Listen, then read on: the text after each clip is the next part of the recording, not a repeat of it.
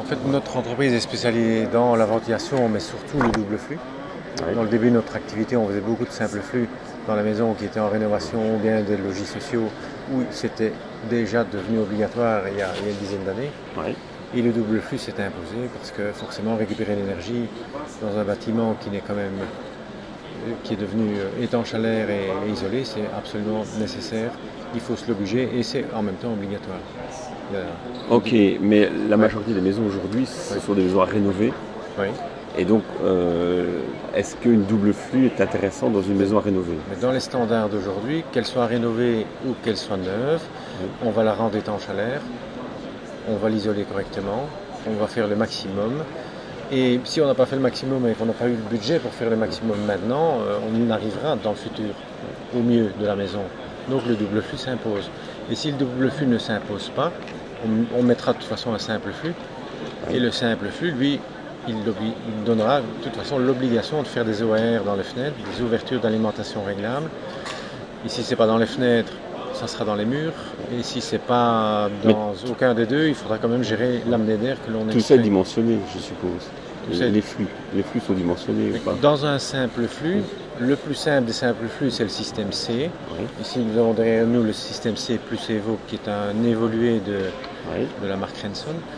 Dans un système C, dans une rénovation, on en a placé beaucoup, où le cas de l'alimentation d'air n'est pas géré. Oui. Et quand il n'est pas géré, que la maison est existante et que les nouveaux châssis sont là depuis 2 ans, moi je demande d'enlever les joints d'au-dessus des châssis, sur la partie ouvrante, le joint de caoutchouc, imaginez, donc en fait on est déjà en train d'abîmer le nouveau châssis. Oui. Mais il n'y a pas moyen de faire autrement. Comme ça au moins l'amener d'air se fait par les chambres et l'extraction se fait dans la salle de bain ou dans la cuisine ou dans la buanderie. Mais l'important c'est que la chambre soit ventilée aussi. Oui, tout à fait.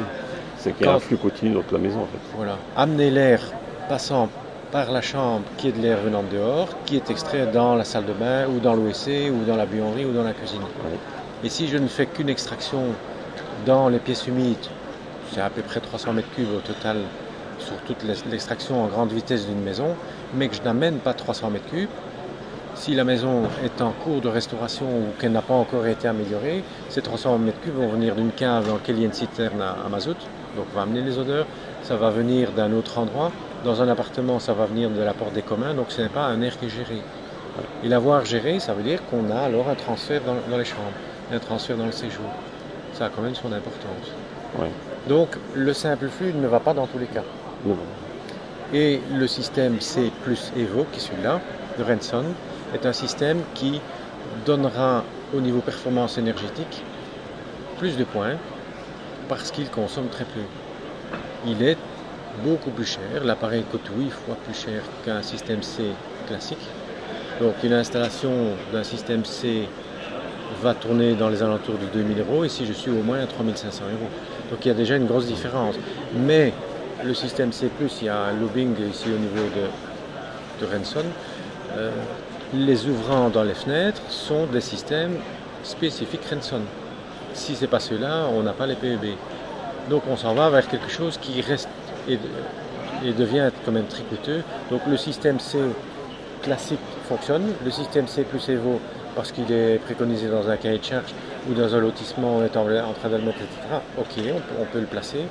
Revenons alors à la version qui est quand même beaucoup plus sécurisante et qui fonctionne, mais en plus qui récupère l'énergie, c'est le système double flux.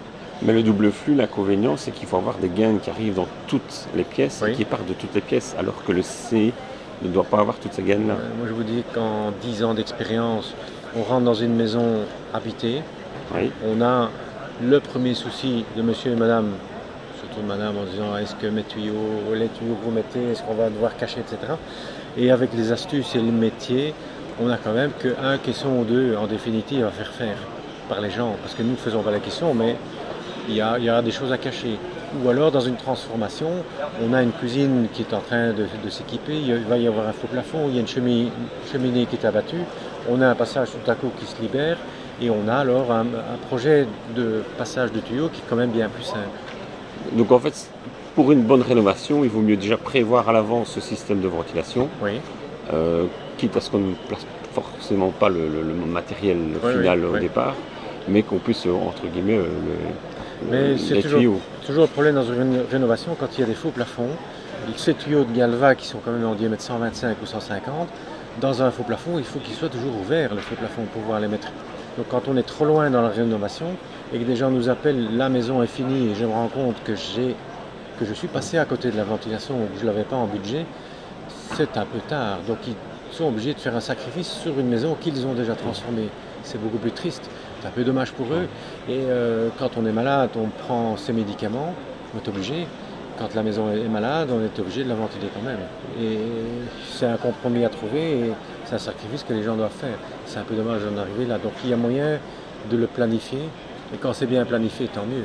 Et est-ce que c'est imaginable de placer des tuyaux donc, au départ de la rénovation et de se dire on placera l'appareil extracteur 2 ans après quoi. Oui, voilà. Problème, oui. Donc ça c'est une bonne, une bonne méthode pour ne pas dépenser tout de suite l'argent si on a un budget assez restreint. Quoi. Nous sommes une entreprise de placement, on a quand même un gros pourcentage de placement, on a quand même 4 équipes de 2 hommes, donc on a quand même beaucoup de travail. Et nous avons de plus en plus de personnes qui nous commandent des kits. Un kit ça veut dire on livre les tuyaux, les coupes, les bouches et la machine. On fait le réglage dans les 3, 4, 5, 6 mois ou dans les 2-3 ans en fonction de l'avancement des travaux. Et ça peut se faire. Au niveau des kits, donc, vous parlez de tuyaux rigides. On voit, enfin, moi je vois souvent dans des maisons des tuyaux flexibles, tout ça. Qu'est-ce qui est le mieux, flexible ou... le flexible, il faut vraiment nous le mettre vraiment de côté. C'est très très rare qu'on mette du flexible, sauf si on est coincé dans un grenier et que l'air neuf, l'air vicié, la pulsion, l'extraction du groupe qui sortent par au-dessus en général sont coincés directement parce que dans le grenier il est vraiment trop bas et on est directement dans la toiture, donc on n'a pas le choix que de sortir de la machine en flexible, mais directement par après c'est du rigide. Et quel est l'avantage du rigide par rapport au flexible ? Le rigide en fait il vous donne un fluide qui est quand même beaucoup plus régulier, on a beaucoup moins de perte de charge parce qu'on a des coudes, vous voyez l'action des coudes de grands rayons. Le problème du flexible, c'est que ça donne des turbulences, de l'encrassement, et ces turbulences, ça donnera un gros problème acoustique dans le futur. Dès que l'installation est faite, on se rend compte qu'il n'y a pas moyen de se dire, tiens, dans cette grande verticale-là que j'ai faite dans la cheminée, j'ai dû mettre un flexible, mais cette bouche-là, de pulsion d'un bureau par exemple, elle est vraiment audible. Alors qu'une installation en première, voire en deuxième vitesse, on ne l'entend pas. Donc il y a une question donc, de confort sonore. Et au niveau du nettoyage des gagnants, ça se fait ou pas? En fait, le groupe est nettoyable sans problème parce qu'on sait ouvrir un capot, on sait enlever l'entièreté de l'échangeur, on sait se retrouver sur une boîte qui est quasiment vide à l'intérieur, donc tout ça se nettoie. On sait rentrer dans la gaine pour autant qu'on ait 50, 100, 60, 1 mètre, 1 mètre 50 de ligne droite, mais après, vous ne savez pas aller dedans. Parce que dans un bâtiment, on a déjà la contrainte architecturale, respect de l'aménagement intérieur. Tiens, on s'est retrouvé ici avec un coude, on s'est retrouvé là avec un T, donc dans les différentes pièces de raccordement. On a aussi le problème de perte de charge. Au moment d'un placement, il ne faut pas trop de coudes, il en faudrait peut-être beaucoup plus de lignes droites. C'est impossible de conjuguer et l'esthétique. Et il y aura un troisième paramètre qui serait le nettoyage. C'est impossible. Impossible. Vous êtes dans un milieu hospitalier et on doit installer un double flux, ce que nous ne faisons pas. Mais on a d'énormes faux plafonds, on a géré plein de lignes droites, etc. C'est obligatoire là, de faire le nettoyage. Donc ici, le nettoyage, il est possible qu'aux endroits accessibles, mais l'entièreté de l'installation n'est pas nettoyable. Ce qui n'est pas un problème, parce que l'air qui est extrait va passer dans l'échangeur, dans des plaques qui ne sont pas les mêmes que l'air qui rentre, qui sont chaque fois des plaques séparées. Et la machine ayant l'obligation de tourner quasi tout le temps, je dis quasi tout le temps, elle peut s'arrêter 2 heures par jour, hein, c'est pas un problème. Cette machine-là tourne tout le temps, donc ça veut dire que les deux ne se rencontrent pas. Donc, le principe du double flux, c'est de donner la chaleur qui sort à celle qui rentre, ou à l'air qui rentre. Vous avez des extractions dans toutes les pièces humides, donc cuisine, salle de bain, WC, buanderie. On a une moyenne de 20 degrés dans une maison, donc on comprend qu'une fois que l'extraction est faite dans toutes ces pièces-là, cela arrive dans la machine. On a des plaques d'échangeurs dans la machine qui ont, elles, 20 degrés, puisqu'on extrait dans toutes les pièces la moyenne de la maison de 20. C'est peut-être 19, hein, mais c'est dans les alentours de 20 degrés. On a de l'air extérieur de 0 degré qui va passer dans des plaques qui sont chaque fois à côté de la plaque de 20 degrés, et on va avoir un résultat de 95%, c'est-à-dire 0 dehors. On passe dans l'échangeur de 20 et on a 19 de résultats en pulsion dans les chambres et dans le séjour. Donc, au final, il faut chauffer 1 degré pour retrouver sa température. Il faut d'abord arriver à 20. Hein. Si vous n'êtes pas arrivé à 20, je ne sais pas récupérer les 20 degrés. Non, non, mais je veux dire, si on a 20 degrés, oui, entre guillemets, qui sort, oui, en air, vous dites que l'air qui va rentrer est à 19, oui, donc il faut en réalité chauffer 1 degré de plus la, oui, pièce par la suite. Vous avez un petit débit. Vous avez un petit débit. Ce débit-là, on va dire que dans un séjour, c'est de l'ordre de 150 m3 en grande vitesse. Pendant la nuit ou quand on est en absence, c'est le tiers, donc c'est 50 m3. Personne ne sait ce que ça veut dire, 50 m3, mais c'est un faible débit quand même. Je ne sais pas chauffer avec ça. Ce qui veut dire certainement que je sais récupérer l'énergie, ça veut dire que je ventile la maison en permanence sans perdre de calories, à peine 5%. Mais je ne sais pas chauffer avec ça. Alors, quelle différence entre chauffer et ventiler de façon de type... On ne chauffe pas, mais on garde la chaleur qui est dans la maison. Voilà, absolument. Et on la perd éventuellement par les murs qui ne sont pas isolés, mais je veux dire, ce n'est pas par la ventilation. Ouais, alors qu'une ventilation de type C, qui est extraction uniquement, ouais, on perd toute la chaleur. On perd toutes les calories qui s'en vont par la cheminée ou par la sortie qui se trouve en mural parce que le groupe est dans le garage. Toutes les calories de la maison sont parties. Mais la maison est ventilée. Ce qui veut dire que c'est certainement pas mauvais, donc on chauffe de l'air qui est plus sec dans la maison. Donc on a quand même un gain d'énergie.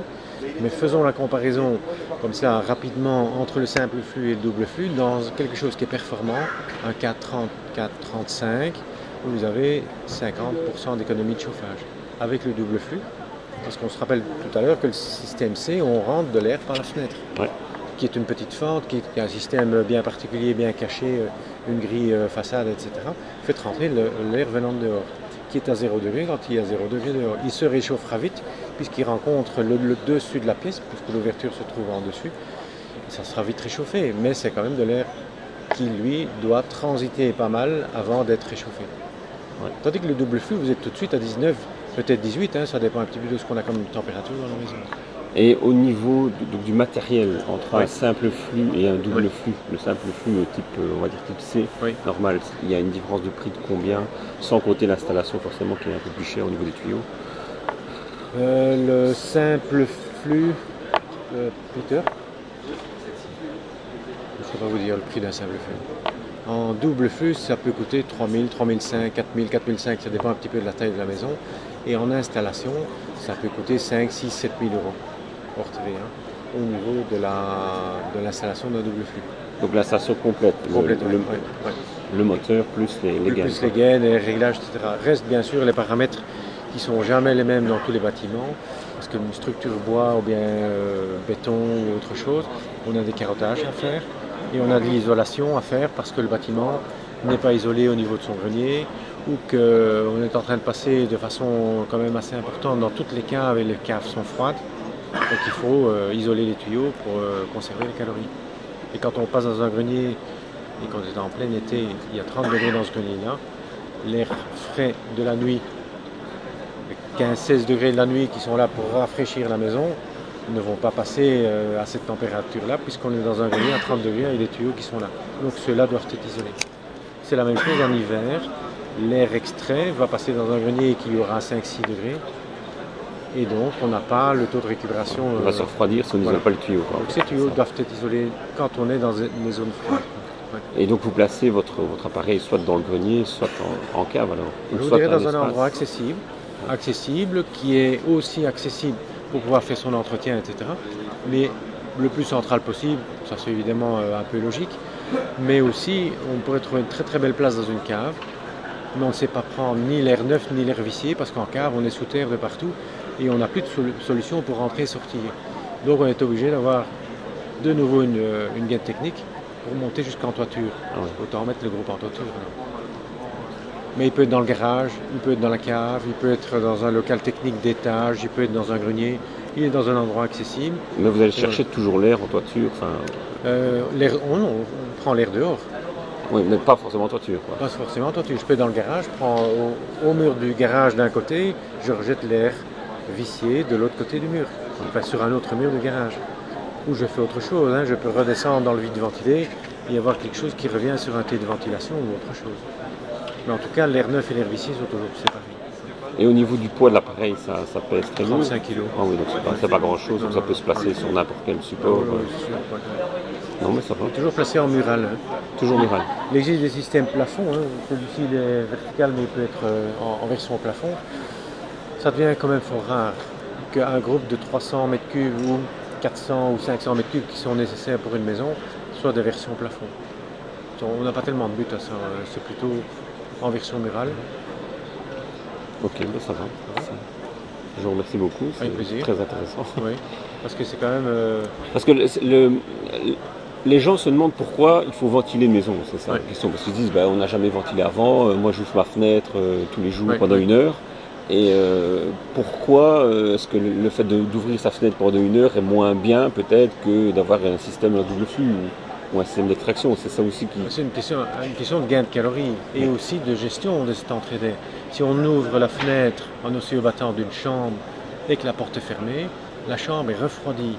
Donc on a une impression humaine d'avoir une chambre ventilée, en fait on a une chambre refroidie, elle n'est pas aérée. Il n'y a pas de circulation d'air qui se fait comme quand on a un double flux où l'air arrive, enfin, sort des pièces humides et rentre dans les pièces sèches, on va dire. Voilà. Oui, en fait, vous avez des pulsions dans toutes les chambres, donc vous avez en permanence de l'air venant de dehors, rentrant à 0 degré, passant dans l'échangeur, je le rappelle, il va pulser à 19 degrés dans les chambres et dans le séjour. Donc en permanence, je n'ai plus besoin d'ouvrir la fenêtre puisque en permanence, j'ai de l'air qui vient au plafond ou au mur, ça dépend un peu plus de l'aménagement, et qu'il y ait de l'air venant de dehors, dans des vitesses qui sont réglables, et des problèmes acoustiques sont solutionnés pour des bouches qui sont là près des lits, les gens ont énormément peur que ça fasse du bruit, mais c'est très important que tout ça soit en ordre. Donc ça ne fait pas de bruit du tout dans une chambre. On entend. Vous pouvez dormir la nuit en première, voire en deuxième vitesse, toutes les installations ne sont pas les mêmes, parce que le réseau tuyau, tout ça n'a pas toujours non plus... Mais tout ça est réglé et réglable entre guillemets à partir de l'appareil au départ. Ça, oui. Et vous réglez chaque fois les vitesses, les débits de l'air dans. C'est ça. Ouais. Ok. Bon, moi je ne vois plus de questions, c'est pas. C'est oui, le principe.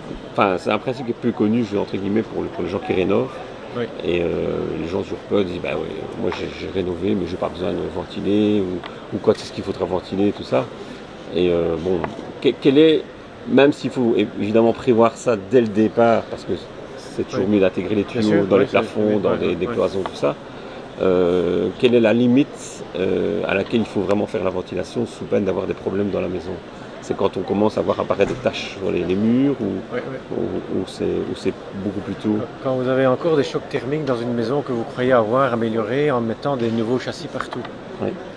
Nouveaux châssis partout, ça veut dire que les châssis, les vitres, sont plus chaudes que les murs, qui eux n'ont pas encore été isolés. Donc ça condense partout. Donc ça va condenser sur les murs au lieu du vitrage. Quoi. Voilà. Et condenser sur un mur, ça veut dire que vous allez avoir à terme de la condensation qui va se transformer en champignons. Toutes les pourritures et moisissures se font avec les matières organiques qui sont dans le mur. Et donc en ventilant, on retire toute l'humidité qu'il y a dans la maison, en tout cas l'humidité qui est en trop. Et on baisse le taux d'humidité. Le point négatif d'une ventilation mal employée et mal gérée, c'est d'assécher trop fort une maison. Donc il faut absolument gérer au niveau des vitesses le plus faible possible quand il fait très froid dehors. Parce que vous faites rentrer en permanence de l'air en trop grande vitesse, si on a mis une trop grande vitesse, que de l'air très sec parce qu'il est très froid. Et on extrait toutes les humidités de la maison. Donc il n'y a plus rien comme une humidité et en plus on assèche en permanence la maison. Donc ça devient très difficile à supporter d'avoir 35% d'humidité dans une maison. Et donc les vitesses vont varier en fonction du climat extérieur ou du temps en fonction de la présence surtout. La présence ou de la nuit ou de l'absence. Et donc on est en train de prendre des douches ou en cuisine, on peut booster éventuellement en troisième vitesse, c'est pas du tout obligatoire. On est là, chez soi, en présence, deuxième vitesse. Et on est la nuit ou bien on est en absence, mais on met la première vitesse. Et donc le réglage se fait sur un, entre guillemets, sur un horaire et pas sur... Un simple interrupteur 3 positions ou bien une programmation horaire qui est reprise dans un petit programmateur ou tout autre système qui peut être déclenché par soit une hygrométrie plus élevée. Donc vous avez des sondes alors? Oui, mais c'est quand même pas... C'est pas intéressant ça, Si, c'est intéressant. Parce que les gens peuvent oublier qu'ils ont une ventilation où elle se règle d'elle-même. Mais si vous avez quelqu'un qui à 5h30 prend sa douche tous les jours, et que la machine se met en grande vitesse tous les jours à 5h30, les enfants et l'épouse ne sont pas très contents. Parce que la machine s'est mise en plus grande vitesse, donc c'est plus audible. C'est pas insupportable, mais c'est plus audible. Donc c'est à gérer ça. Le papa ou la maman peut à un moment donné se dire bah, j'appuierai sur ce bouton-là après ma douche ou peut-être 2 heures après. De toute façon, la maison est ventilée en permanence. Okay. En petite, moyenne ou grande vitesse, mais par belle ou par laide, l'humidité va partir. Quoi. Donc oui, donc en fait, là, on peut moduler soi-même avec un interrupteur voilà. Et c'est pas forcément automatique. Et, ça peut être automatique, ça, voilà. Mais il faut toujours faire la part des choses. Tout peut s'automatiser et c'est vrai qu'on a quand même beaucoup de machines chez soi. Et si c'est automatique, c'est surtout au niveau d'une programmation horaire. C'est automatique quand on allume la lampe de la salle de bain et que la machine se met en grande vitesse. C'est pas logique, en pleine nuit, ça se met en grande vitesse. Quoi. Donc il faut faire la part des choses et trouver le meilleur système. Quoi. On est là pour le renseigner. Ok, mais ça va. Je vous remercie beaucoup. Avec plaisir.